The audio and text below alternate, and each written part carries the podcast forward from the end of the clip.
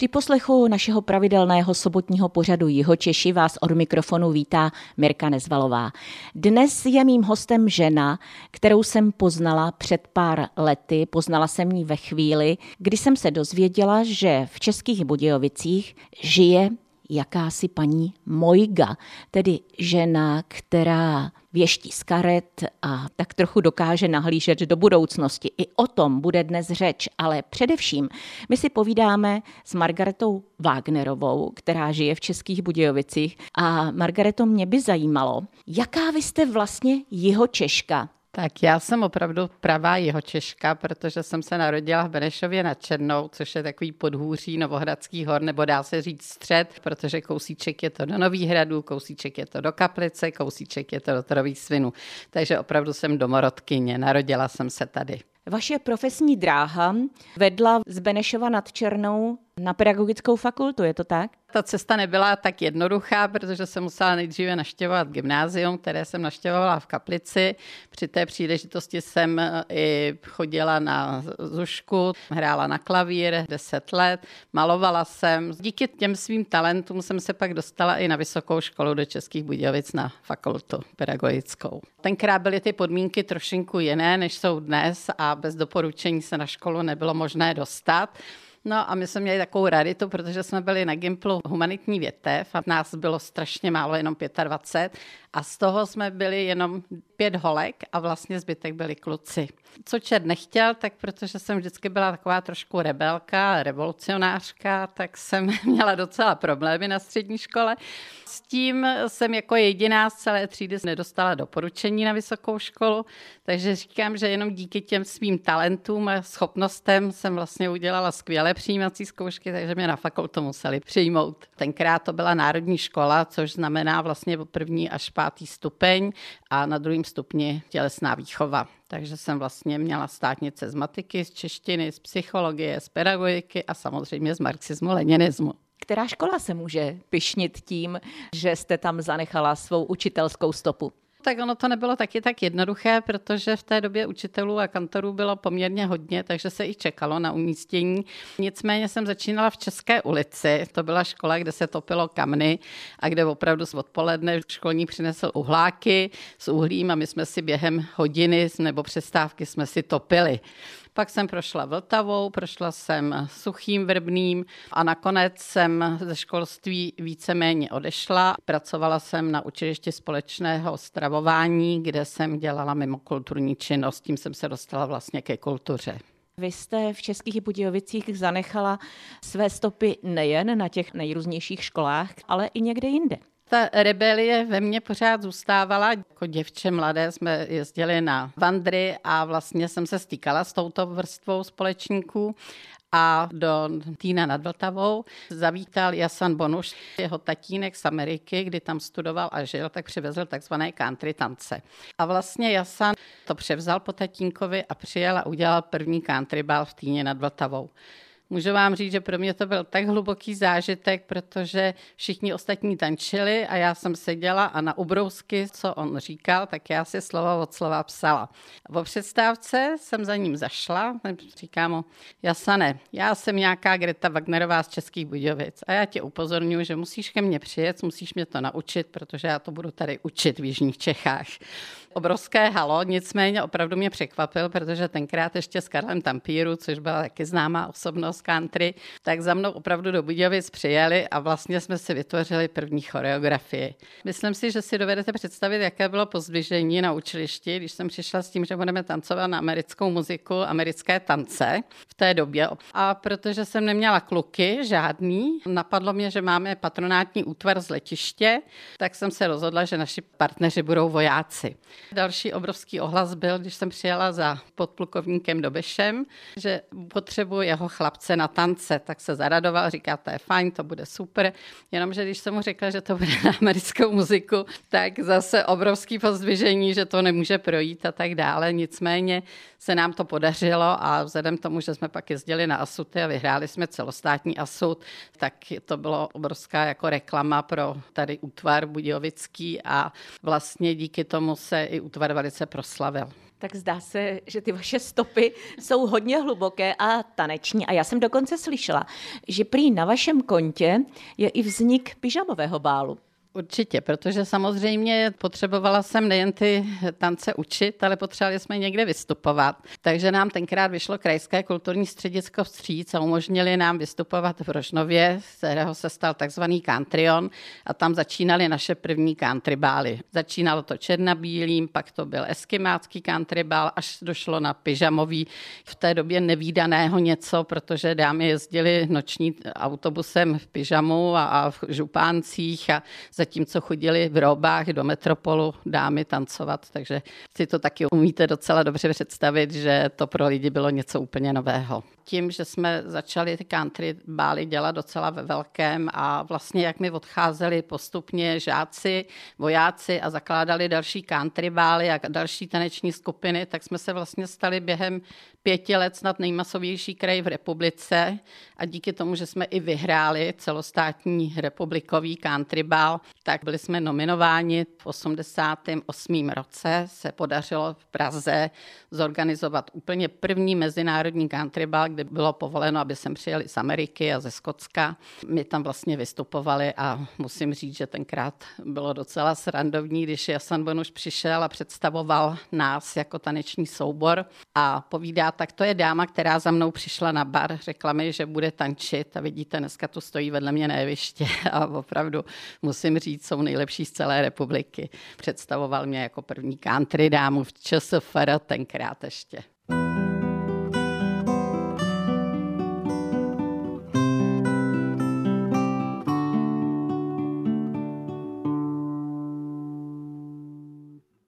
Když se v Českých Budějovicích řekne country bell, tak pamětníci si určitě vzpomenou na Gretu Wagnerovou, která pak už šla trochu jinými pěšinkami, než že by v Českých Budějovicích organizovala takové kulturní akce. Dokonce opustila svůj post ve školství jako vystudovaná učitelka a šla pracovat do zahraničí. Co vás k tomu tenkrát vedlo?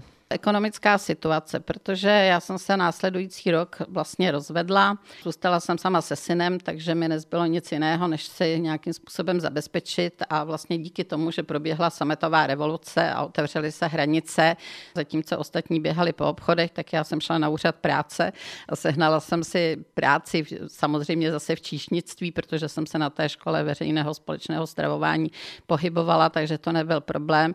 A tím jsem začala vlastně v Rakousku pracovat pracovat. Držela jsem tam asi dva roky. Poté jsem dostala příležitost odejít do Německa, kde jsem pracovala ve Frankfurtu v hotelu Marriott, to byl mezinárodní hotel. Tím nastala i taková obrovská zlomová situace v mém životě. K tomu se určitě dostaneme. Tak jak to bylo tehdy s tím jazykovým vybavením vaším? Tak já měla opravdu výhodu, že tím, jak jsem žila v pohraničí a vlastně v mé rodině se mluvilo německy. Od malinka jsem tu Němčinu ovládala, vystudovala jsem ji i na gymnáziu, maturovala jsem z ní. Dá se říct, že i s tím svým jménem Greta Wagner jednoznačně si všichni mysleli, že jsem rodila Němka nebo rodila Rakušanka, takže jsem s tím problémy neměla. Stíhla jste vracet se na jich Čech nebo jste si tam našla nový domov? Určitě ne, protože já jsem nechala rodinu tady v Českých Budějovicích, takže opravdu jsem, jakmile bylo volno a byl čas, tak jsem se vracela do Budějovic, protože bych si přála možná i dnes některým lidem bych to doporučila, aby opravdu si zjistili, jak se pracuje v cizině, protože pak by si nesmírně vážili tady té práce v Čechách, protože tam vás nenechají na minutu vydechnout. Tam opravdu pracujete 8,5 hodiny a s tím, že jste za to samozřejmě náležitě odměněni. Takže pro peníze jsem opravdu byla tenkrát ochotná podstoupit i 15-hodinový pracovní směny, protože tam se vás neptali, jestli to zvládnete, nezvládnete, tam jste museli to zvládnout. Právě s tím vaším německým pobytem je spjatá událost, která vás v životě nasměrovala úplně někam jinam. Je to tak? Byl to obrovský zlom v mém životě, protože do té doby dá se říct, že jsem si život užívala všemi doušky. Hotel Marriott byl vyhlášen tím, že byl americký hotel. Halloween se tam slavil tím, že se hotel uzavřel pro veřejnost, pustal jenom pro obsluhující personál a pro hosty. A opravdu ten večer, kdy jsem já bydlela asi pět kilometrů od toho hotelu a ve Frankfurtu po 6. hodině dámy prostě nesmí na ulici, protože tam taková opravdu říkalo se tomu Chicago, kde opravdu byly jenom narkomani a, a vraždy a tak dále. Takže jsem čekala, až někdo bude schopen mě odvést zpátky na ubytování a cestou jsme měli takovou havárii. Já jsem chvíli upadla do bezvědomí, ale ráno jsem se probudila s obrovskou bolestí hlavy, takže jsem si došla za podnikovým lékařem, což byl Maďar a s Maďarem se domlouvat o tom, že máte jako otřes mozku, bylo docela zajímavé, nicméně mě šokoval tím, že mě vyšetřil, začal se hrozně smát, No a on mi sdělil diagnozu, že se nesměje mé osobě, ale že se směje tomu, že jsem nepoznala, že mám akutní zánět slepého střeva. Dodnes nechápu, jak na to přišel. Poslal mě okamžitě do nemocnice na operaci. Takže já se vrátila do svého bytu. Majordomus prozíravě mi říká, víš co, já tě vezmu do San Marka, to je jedna z nejluxusnějších nemocnic, jsou tam opravdu skvělí lékaři a kdyby se cokoliv stalo, oni tě zachrání pro cizince ta nemocnice nebyla otevřená. Nicméně skutečně mě tam odvezl. Díky mým jazykovým schopnostem mě přijali. Skutečně zjistili, že to je akutní zánět slepého střeva a druhý den mě operovali. Za dva dny na to jsem najednou upadla teda do bezvědomí. Později mi primář vysvětlil, že opravdu při operaci jim slepé střevo prasklo a já jsem měla kompletní otravu prostě veškerých orgánů, ať to byla slinivka břiční, ať to byla pobřišnice prostě. Takže myslím si, že kdybych byla tady, tak asi bych to nepřežila, ale díky tomu tam jsem to přežila. Při druhé operaci jsem upadla do klinické smrti a poté jsem ležela měsíc v komatu v tom San Marcosu. Když to poslouchám, tak si říkám, Greto, že vás v životě musela chránit nějaká nadpřirozená síla ty zážitky z klinické smrti, každý máme samozřejmě jiné. Nicméně do dneška jsem přesvědčená o tom, že jsem mluvila s tou vyšší mocí, protože když jsem se ptala, proč se musím vracet, tak mi bylo sděleno, že musím sloužit a pomáhat lidem. Přesně tak toto definoval. Mě to hrozně překvapilo, protože já se svým bujarým životem jsem si nedovedla představit, že bych jako někomu měla ještě pomáhat na to sloužit. To bylo takové pro mě fakt zavádějící a vím, že pro mě to byl Bůh, řeknu doslova. Říkala jsem mu, jak mám věřit, že s tebou mluvím, že to všechno není jenom sen, že se probudím, že prostě zapomenu na všechno, co se stalo. A on mi říká, tak jsem Bůh, tak si přeji něco. Tak jednoduchý je to přece. Tak jsem si přála, aby v okamžiku, kdy se proberu, potřebuji hned to první pondělí zdravá domů. Ve čtvrtek jsem se probrala z komatu a v pondělí jsem šla z nemocnice domů. Sjížděli se na mě podívat primaři z celého Frankfurtu, protože nikdo tomu nevěřil, že člověk po měsíci se zvedne a jde. Tak přesně to se mi stalo.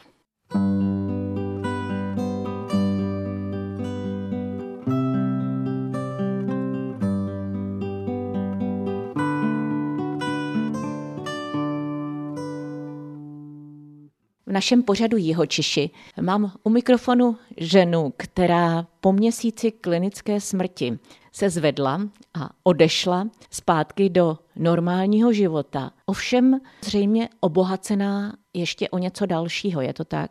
Nedá se říct obohacená, protože mě se totálně převrátil život z hůru nohama. To je tak, jako když máte pocit, když vás někdo rozloží a znovu vás složí dohromady. Takže najednou jsem viděla věci, které jsem předtím neviděla.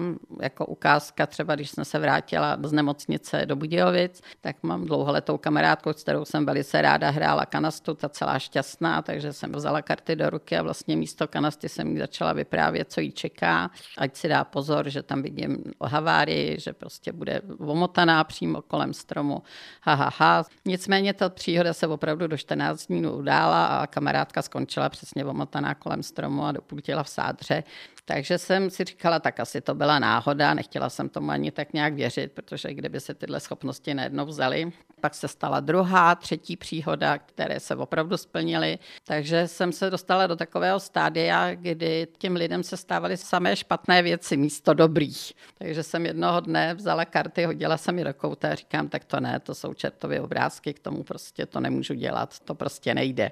Nicméně opravdu ten život eh, se měla tak poměrně svízelný a těžký, že Dokonce po situaci, kdy se mi před očima utopil pejsek, takový můj milovaný pejsek a hasiči mi ho přinesli, položili mi larinku do náruče, tak jsem přestala i dýchat, takže znovu jsem tak nějak prožila to, co jsem prožila ve Frankfurtu a uvědomila jsem si, že prostě ta cesta je jednoznačně taková, že prostě ať se spouzím, jak chci, tak stejně mi k tomu dotlačí a můžu říct, že jsem přišla domů a opravdu jsem padla na zem a říkala jsem si, bože, o všechno si mě připravil, měla jsem problémy se synem v té době, taky to jediné zvíře, které mě miluje, mě vlastně sebereš, tak tady mě máš, já už přestanu být spurná, já už tě budu poslouchat, já už budu opravdu dělat to, co jsi mi řekl.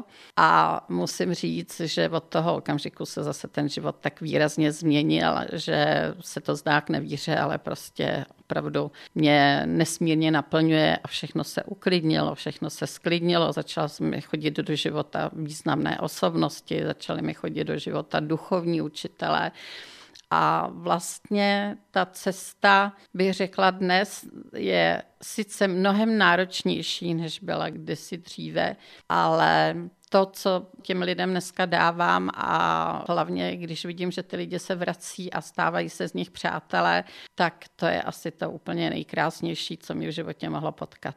A to jméno Mojga? Mojí jsem přišla tak, že já jsem vášnivá čtenářka už od dětství a vlastně díky tomu, že v Benešově nad Černou vždy byla skvěle vybavená knihovna, vždycky. Tak já i dodnes tam jezdím, dodnes jsem registrovaná, takže já bez knížek nemůžu fungovat. Takže já jsem takový člověk, když vidím někde nějakou knihu, tak si ji koupím pak to strčím do knihovny a když mám náhodou chuť nebo příležitost, tak prostě na mátkově šáhnu, vytáhnu si nějakou knihu. A protože v té době tady žádný kulty, čarodějnictví, nedej pán Bůh, anebo prostě čarodějky, tady to tak nějak nefungovalo, tak jsem se rozhodla, že se zasvítím sama. Bylo mi to i víceméně řečeno a potřebovala jsem čarodejné jméno. Takže jsem na Mátkově šáhla přesně do té mé knihovny a z rukou mi vypadla kniha, která se otevřela na nějaké stránce. A první slovo v té stránce bylo Mojga. A když jsem pak četla dál, tak jsem se dozvěděla, že to je o Tuaraku, že to je čarodějka, léčitelka, kněžna, běžkyně. Takže takhle jsem přišla ke jménu Mojga tak to je krásný příběh. Některé věci se zdají úplně neuvěřitelné. Říká se, že lidé, kteří prožijí klinickou smrt, tak viděli světlo v tunelu. Co vy? Já jsem teda, nemůžu říct, viděla světlo, ale mě bylo nesmírně blaze. Jako přála bych si každý snad, aby to zažil, protože takové teplo, jistota, bezpečí, klid, naděje, prostě něco neuvěřitelného.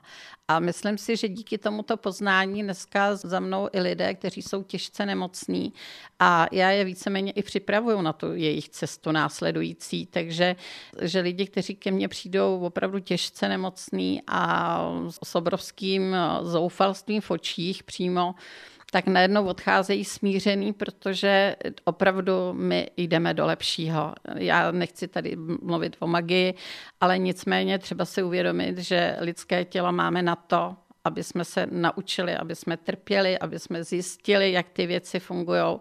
A to duševní tělo, které máme tam nahoře, to se nemá jinak naučit, než přes naše fyzično.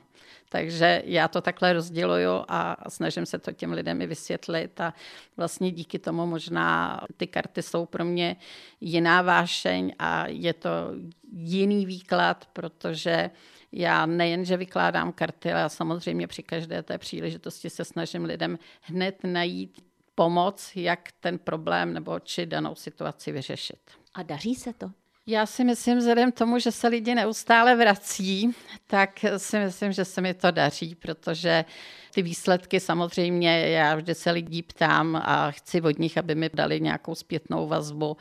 Takže teď musím v poslední době, jeden z takových nejsložitějších případů byla malá holčička, která byla půl roku a spadla z postýlky, měla hematon mozku a, a na přístrojích a v umělém spánku a nicméně dneska se z ní stala skoro zdravá holčička a rodiče přišli s obrovskou kyticí a moc mi děkovali, tak to jsou takové pro mě obrovské odměny.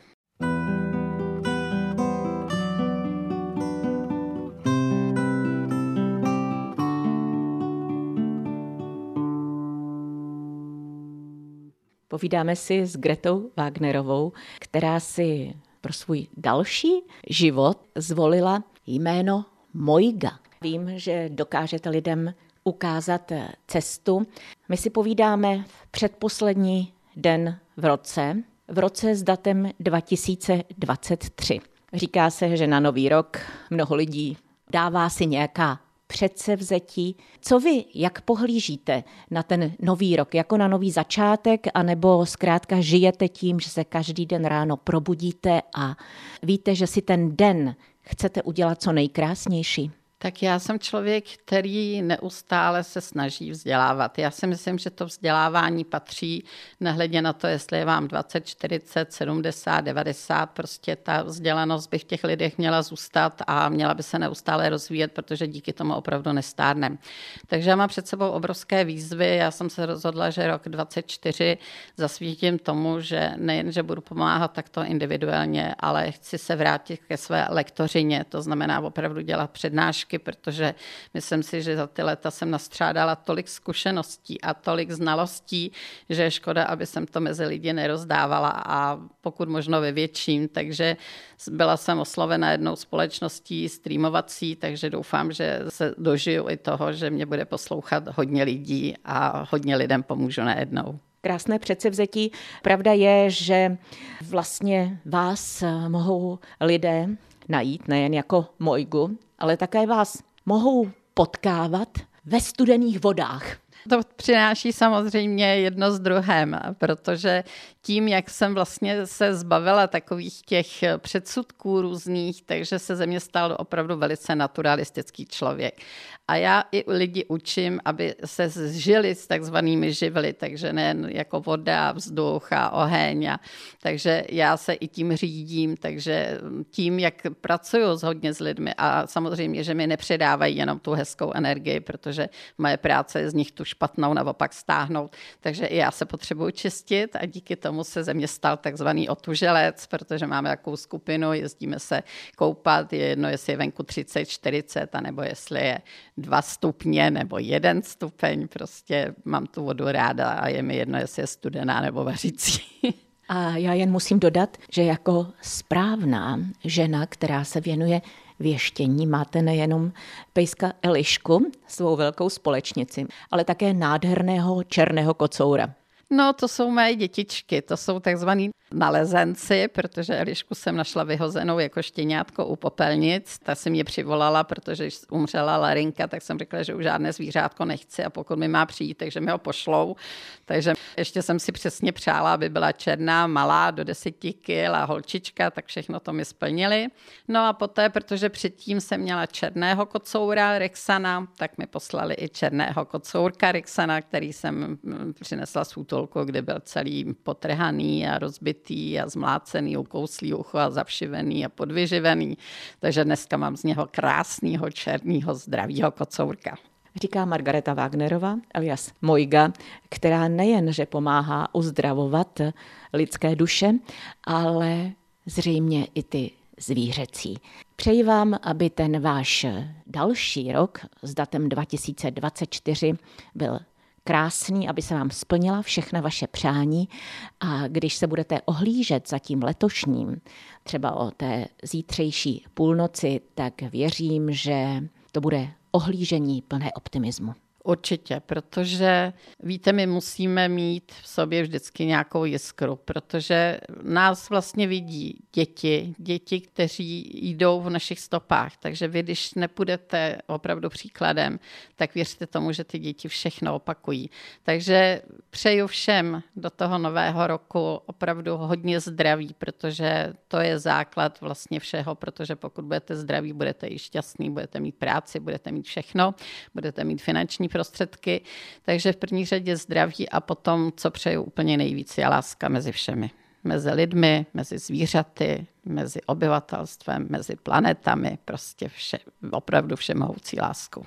A já děkuji za krásné povídání v našem pravidelném seriálu Jiho Češi.